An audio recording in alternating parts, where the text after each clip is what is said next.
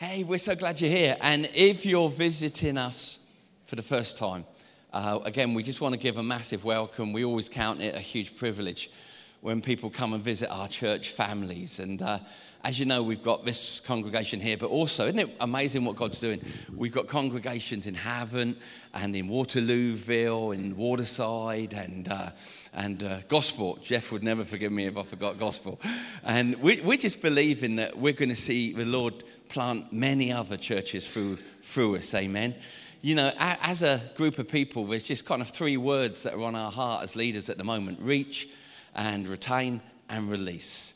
Help people to find Christ as Savior. Help them to become disciples. Disciple making is huge to us. But then also believe God that out of what He's done, we could be releasing um, what God wants to do in other parts of the country. And, uh, you know, God's so faithful. I was just thinking about how He's constantly been our provider, not just through the last few years, couple of months, 18 months or so. But you know, next year, next October, uh, we're 25 years old as a, as a church. Isn't that incredible? Not this October. Next, we've got a year to go, 12 months. Um, we'll buy some fireworks or something. I don't know what we're going to do. But isn't that incredible? 25 years. He's been constantly faithful to us. He's been constantly faithful. I can remember turning up at Buckland Community Centre. I think it was me, 12 people, and a cat, and most of them were my family, I think.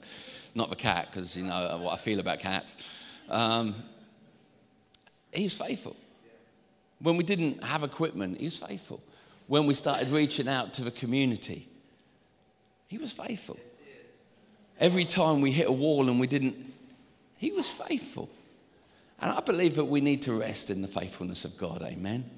Remember what we were sharing the last couple of weeks that thanksgiving and praise is the backswing of our now prayer.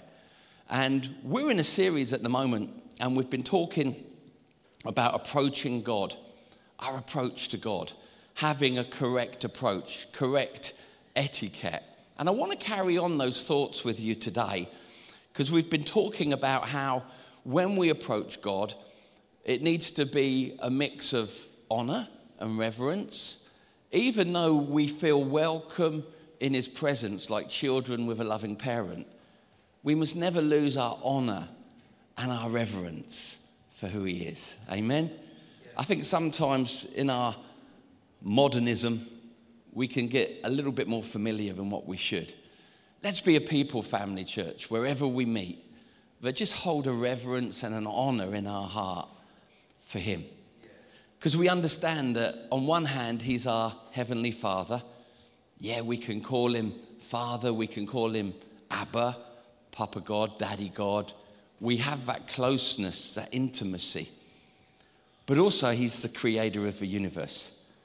So as we approach him, it's that, it's that twofold wonder of, You're my father.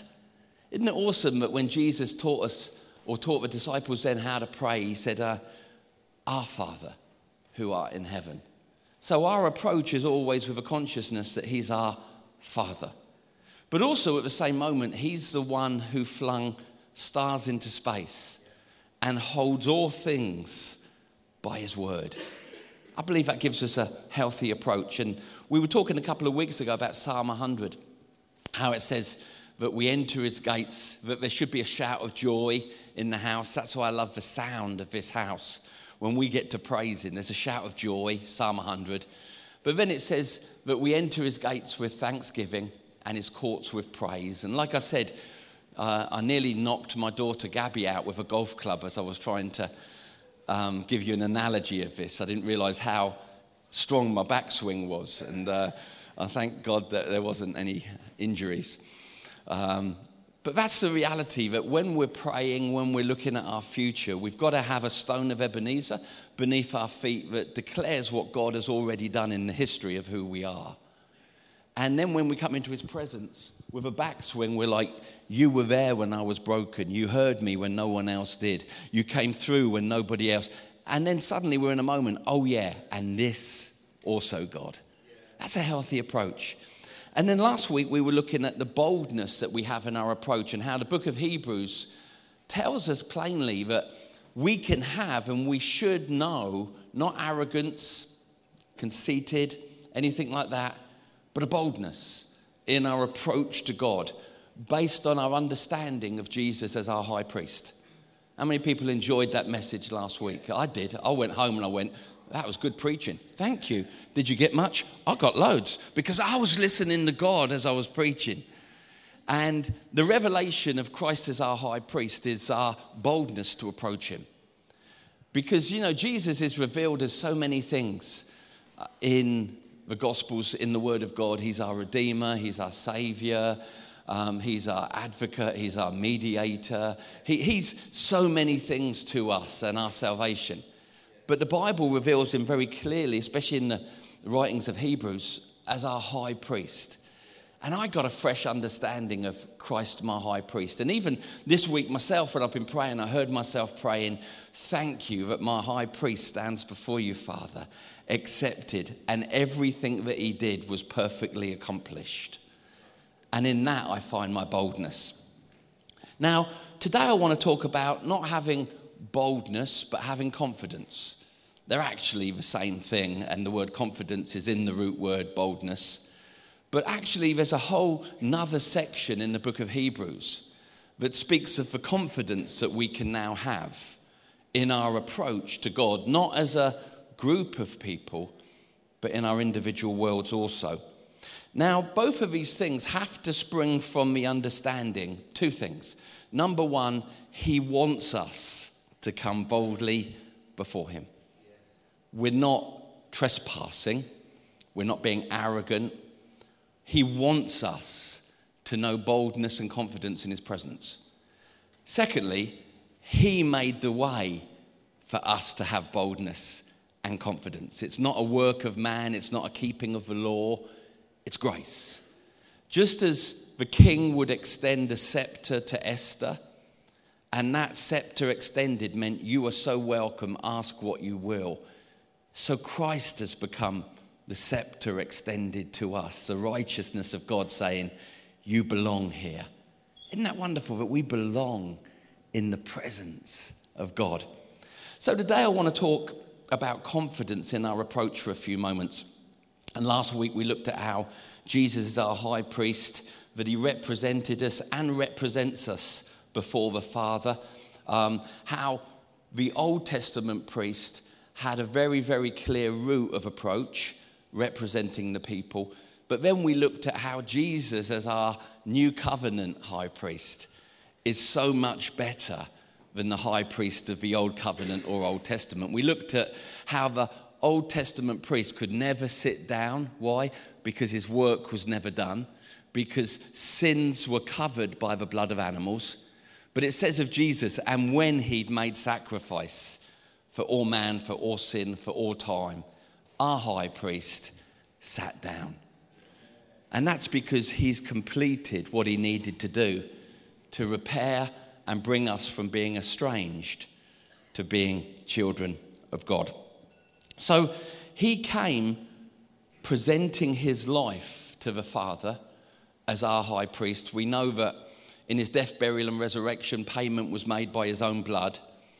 And it says the veil was torn Again, let's remind ourselves of these things that in that moment when Jesus gave up his life as a perfect divine exchange for ours, it says in that moment in the temple that was not nearby, but it was in the same district, was torn from the top to the bottom. As the body of Jesus was torn as a veil, so the veil in the temple was torn from top to bottom. What was the purpose of that veil? To keep an unholy people from being with a holy God. So, how well did Jesus make us holy that in that moment after he died, the veil was torn in two and God said, You're now welcome? We've got to understand what Jesus has done for us.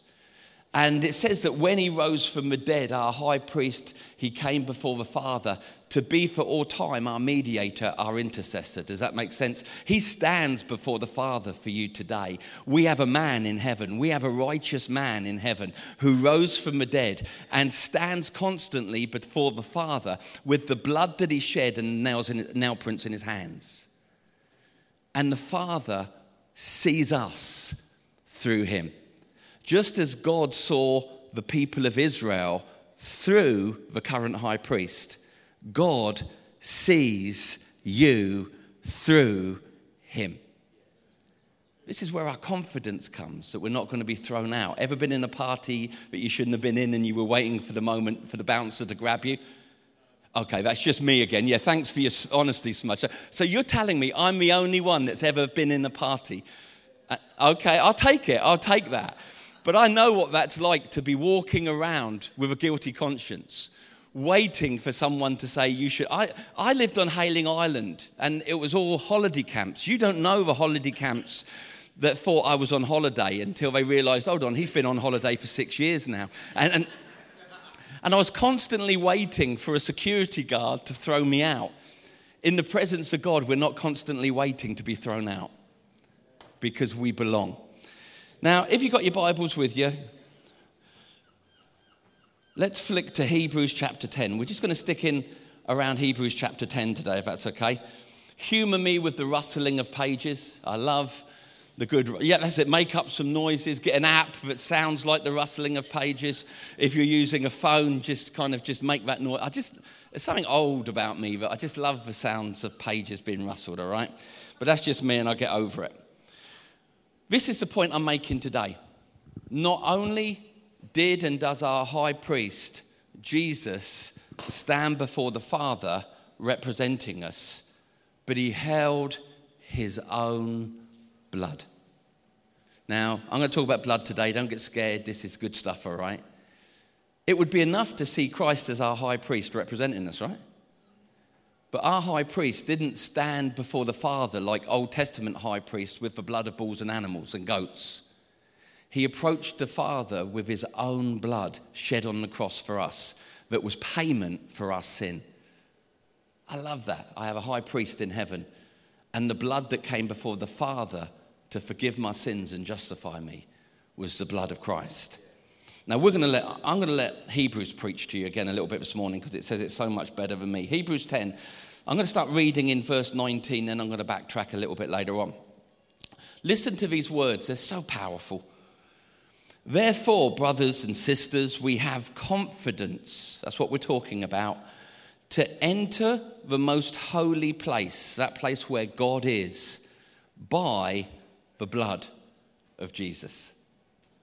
Therefore, brothers and sisters, we have confidence to come into the very presence of where God is, not guilty or ashamed because of the blood of Jesus, by a new and living way that was opened up for us through the curtain that was his body.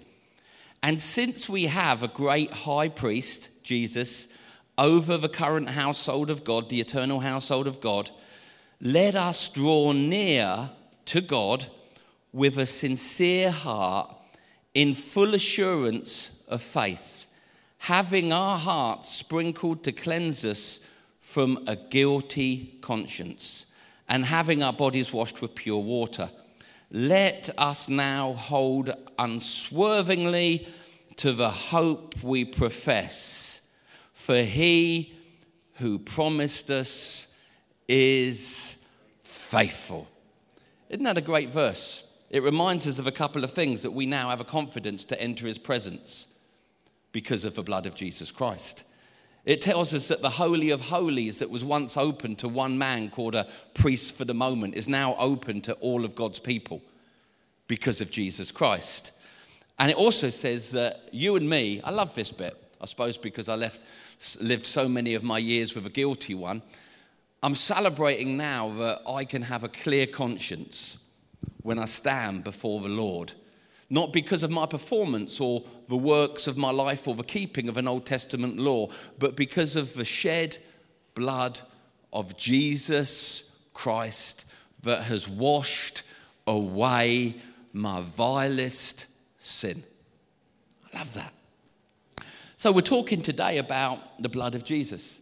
Again, this really could be like a 30 part series. If you gave this to Pastor Jeff in Gosport, he'd probably make it like um, a 300 part series. He loves a good series, Pastor Jeff. But I don't want to preach for blood as a series. We'll do that some other time. I want to let you see how it fits into what we're speaking of our approach to God. So forgive me if this is a little bit theologically raw or light for some, but I'm just trying to make a point so that we can get the bigger point, if that makes sense. We're talking today about the blood of Jesus Christ. Songs have been written about it, hymns have declared it for years. And we talk about how his blood was shed for our sins to remove our separation. The good news of the gospel is we are no longer separated to God when we've believed in Jesus Christ. Why? Because his blood has been shed to remove our separation. That's good news, isn't it? That's why it's called a gospel.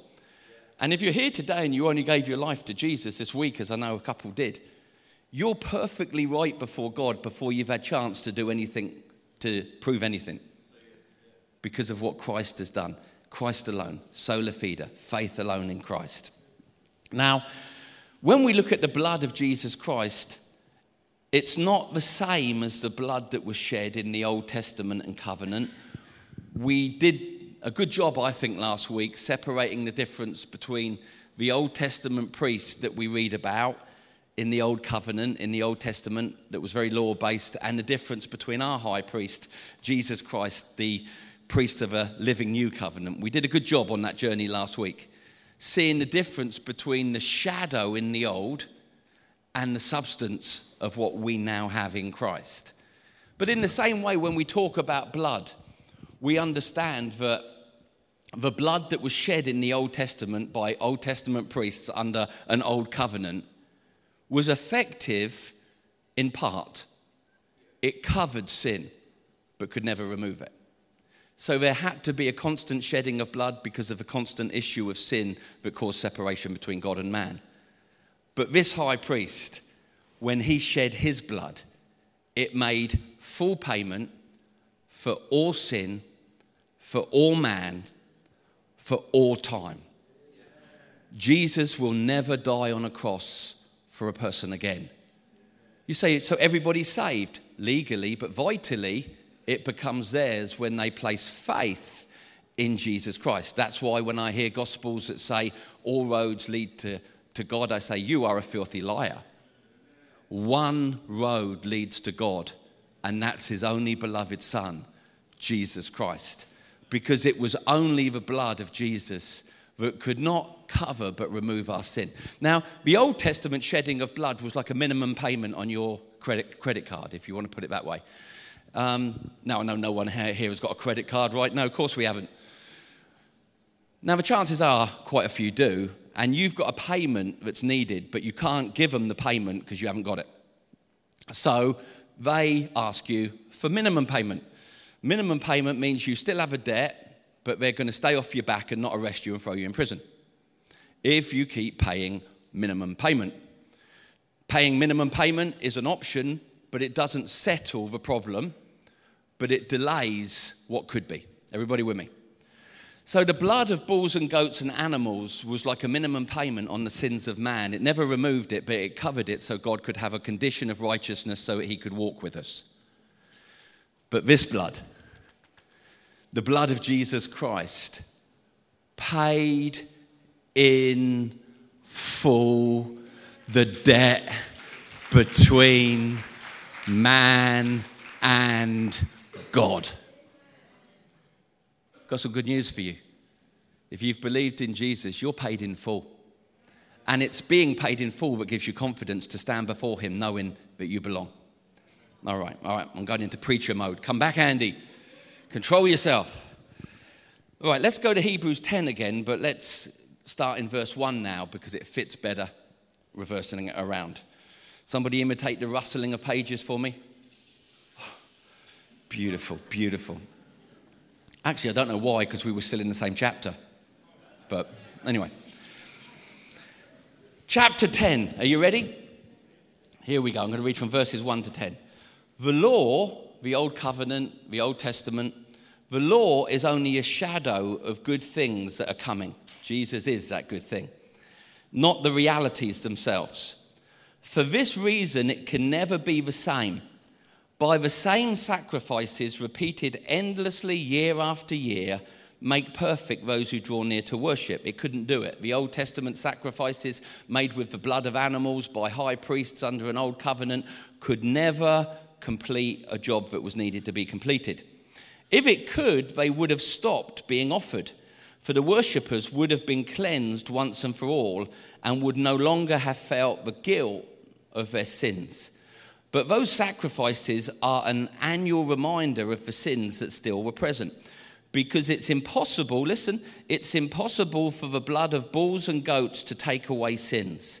Therefore, when Christ came into the world, he said, Sacrifice and offering you don't desire, but a body you've prepared for me to be a sacrifice for you.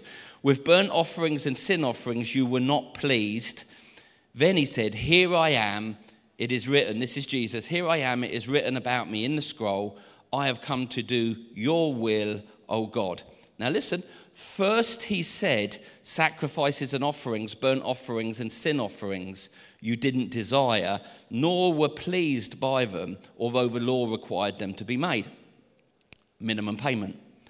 Then he said, Here I am, I have come to do your will.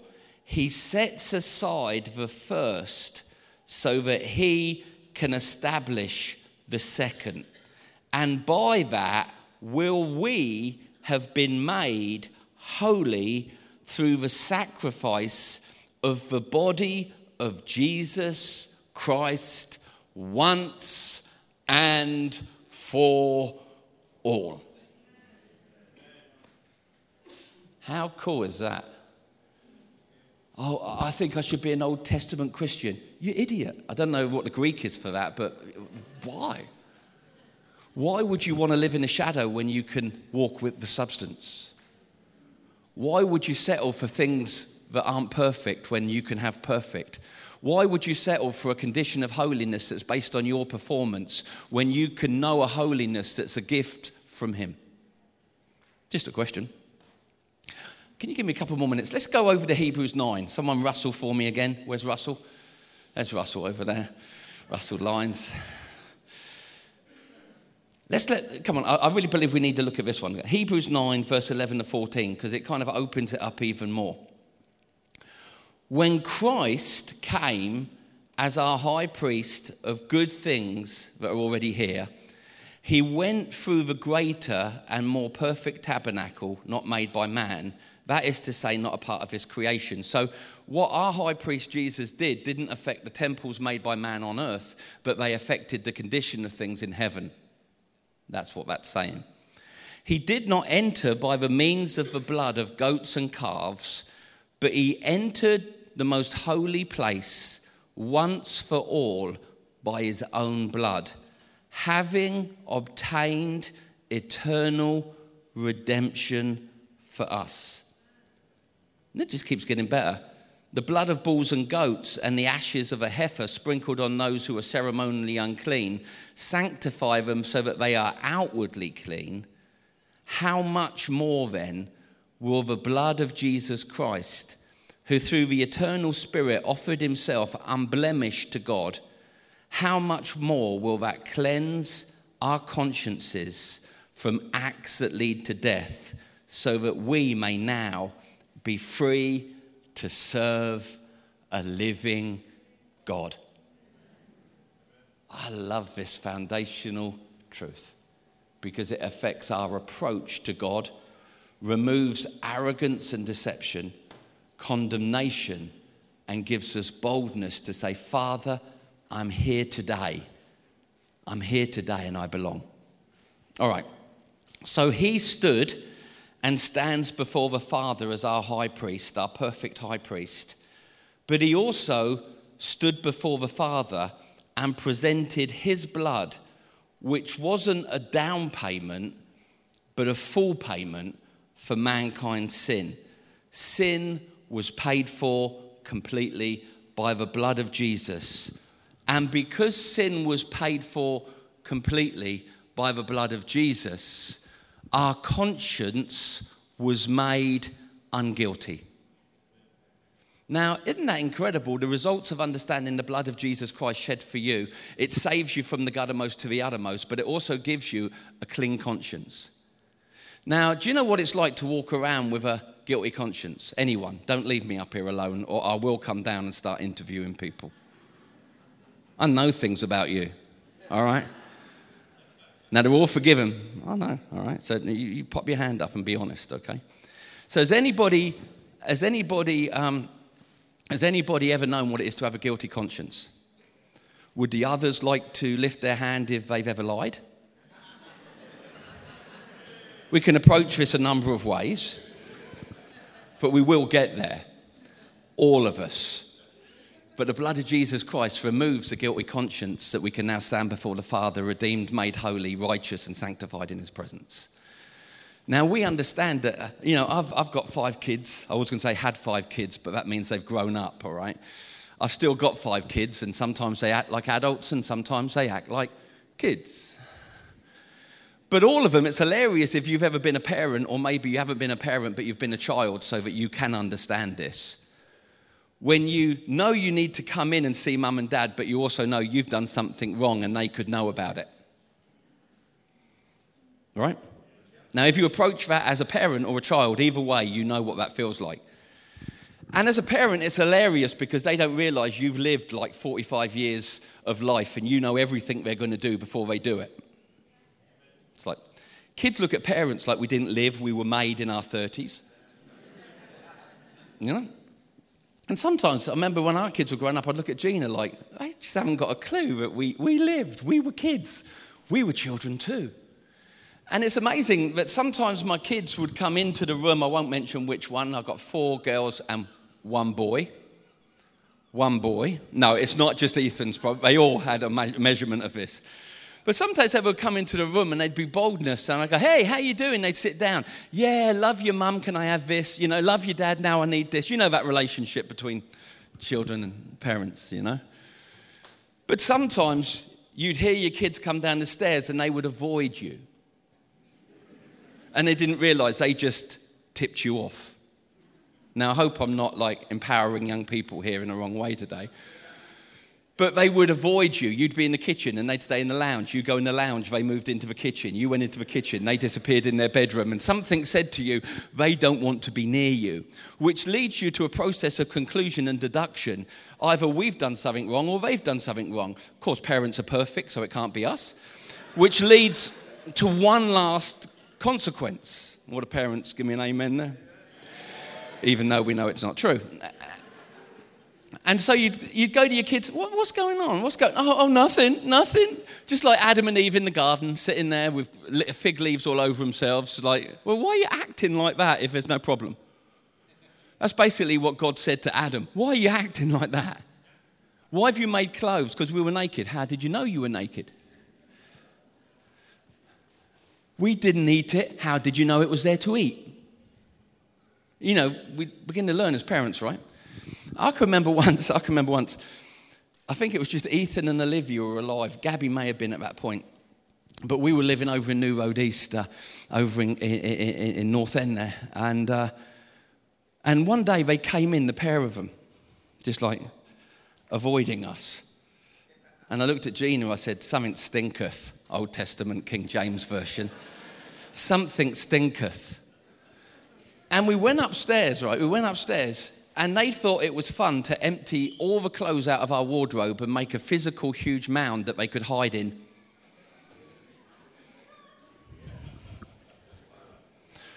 Glad you had fun. Now let's talk about consequences. The funny thing was, we had this huge mound of clothes, his and hers, out of a wardrobe in a, in, and we went up to him. This is brilliant. You parents know where I'm going already. Who did this? It wasn't me. Oh, we've been burgled. But it's funny how they didn't take anything, just totally destroyed our wardrobes. And I went to one of them because the first thing you do is you've watched detective shows on TV, you separate the criminals and you interview them individually. It's just stuff you learn as a parent, smudge. You, you, you, it just comes, it's, it's, it works. And so we interviewed Olivia. She was nowhere in the vicinity. She was in New York, apparently. She was like that big. Ethan was like, he'd been somewhere, he was in Hawaii, but no one was in the room when it happened. And that's when you pull out a lie that's not a lie because it's a daddy lie and it's working for the greater good. All right, children, you can tell me now, or I will replay the secret camera we've got in our bedroom. There's no secret camera. That would be weird. And suddenly people start confessing. But what told me there was a problem was how they walked around when they were in a room with me. They had a guilty conscience. The blood of Jesus Christ has removed the guilty conscience of God's children so that we no longer have to avoid him, be worried of punishment, because all of the punishment was carried out on his son, as was all of his wrath. The Son took our judgment. The Son appeared before the Father as us, so that we can now appear before the Father as Him. It was a divine exchange. The blood of Jesus Christ has paid for all sin, for all time that we can now know that we belong and be free of a guilty conscience because a guilty conscience will always lead to condemnation. Yet in the book of Romans it says, There is therefore now no condemnation for those who are in Christ Jesus. Why? Because the blood of Christ Jesus has separated us from our sin, ending the separation that was between us and God, and cleaned our conscience so that we can now approach the throne of God with our good bits, our bad bits, our bits that we're still working out, and say, Father, I am welcome here. I'm not going to die like the Old Testament priest because I died already in Jesus. Jesus Christ. I'm a dead man walking. My old man has been crucified with Christ. It's no longer him that lives, but Christ that lives in me. And just as there was blood on the doorway in the Passover of the children of Israel, and when the curse saw the blood, it couldn't enter the house. Right now, we have the blood of Jesus Christ on the lintel of our life, that every principality and wickedness cannot come in where the blood is present. The blood of Jesus shed for me and for you has redeemed us, cleansed us, removed a guilty conscience, and is a reminder to the devil you can't touch this.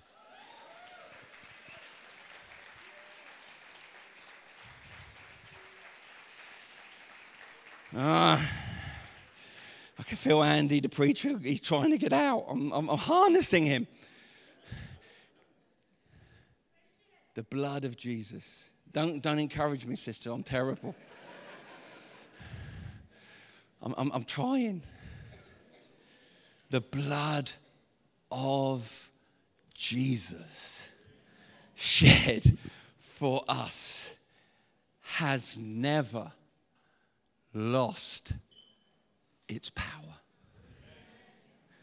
The blood of Jesus shed 2,000 years ago has never lost its power. That when the Father sees you approaching Him, He sees you through the blood of Jesus. You know, apparently, we heard on the news this week that there's a shortage of blood in England, and they're asking people to be blood donors and come forward and give blood because of a blood shortage. It's a, a reality. It was on the news this week. I'm so glad that my blood donor, Jesus Christ, shed his blood for me 2,000 years ago to remove my guilt and my shame and everything that kept me separated from God. And that blood is still flowing today. It's still flowing today. There's no shortage. My blood donor, Jesus Christ, shed his blood, and the life that was in his blood has become the life that's now in me. Think about that. Think about that. When they take your blood naturally and put it into another human, the life that's in your blood brings life to them. How much more does the blood of Christ now bring life to me? Let me close with this thought. In Him, we live, we move, and we have our being. Thank you, Jesus. Come on, somebody thank Jesus today. Come on, someone thank the high priest that shed his blood. Oh, by grace we enter into that which we didn't deserve, that which we could never merit, that which we could never maintain. Thank you, Jesus. Thank you, Jesus. Thank you, Father. Thank you, Lord, that we can have boldness and confidence in your presence as children that now belong. Father, we did nothing. We did nothing. You provided the way through the giving of your Son. If you're here today and you've never given your life to Jesus, I suppose the question is why wouldn't you? Not why should you? It's life, real living. It's when His life becomes your life, things make sense. He begins to turn everything around. I'm not promising an overnight everything changed, but a journey begins. It just keeps getting better and better. It still has its challenges, it still has its hurdles. But suddenly God is with you because not only do we approach Him into His presence, but we also know now the presence of God living in us. Our lives have become His postcode. Christ in us, the hope of glory. Just keeps getting better. Can we pray a prayer as we end today? Let's just pray it all together. Thank you, Heavenly Father, that you gave your only beloved Son. That whoever would believe in him wouldn't perish but could have everlasting life. I believe in you, Jesus. You are my high priest. I don't need to go via another priest to get to God because I have direct access. Thank you for your blood shed, Jesus, that saved me and gives me everything I need, but terrifies the enemy when he sees it on me. Jesus, I give my life fully to you today, surrendering myself to you. Thank you for saving me. Fill me now with your Holy Spirit. My life is now yours. I've believed on the Lord Jesus Christ,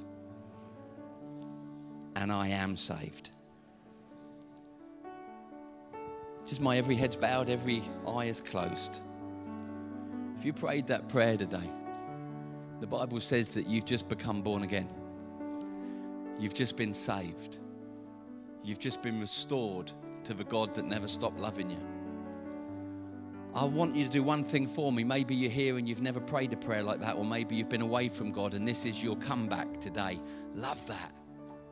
As I count to three, if you're here today and you've never prayed that prayer or you've been away from God, I want you to lift your hand when I count to three. So, all I'm going to ask you to do, I'm not going to bring you forward. This is between you and God. I get the privilege of witnessing this, but it's you saying, It was more than a prayer. This is mine now. So, I'm going to count to three, and if that's you, just go ahead and lift your hand. One, two, three. Oh, God bless you. Thank you for that hand. God bless you at the back. Beautiful lady here. Guy at the back. Anybody else? You say, Me too, Andy. What you got to lose? You got nothing to lose. You got everything to gain. Father, I pray for this gentleman and I pray for this lady today. Keep them protected from religion. Let them fall head over heels in love with you so nothing that once makes sense makes sense anymore, but suddenly they see clearly the life that they've been given to live. Thank you for miracles in their bodies, freedom in their minds. In Jesus' name, amen. Amen. Praise God. Come on, let's give God applause.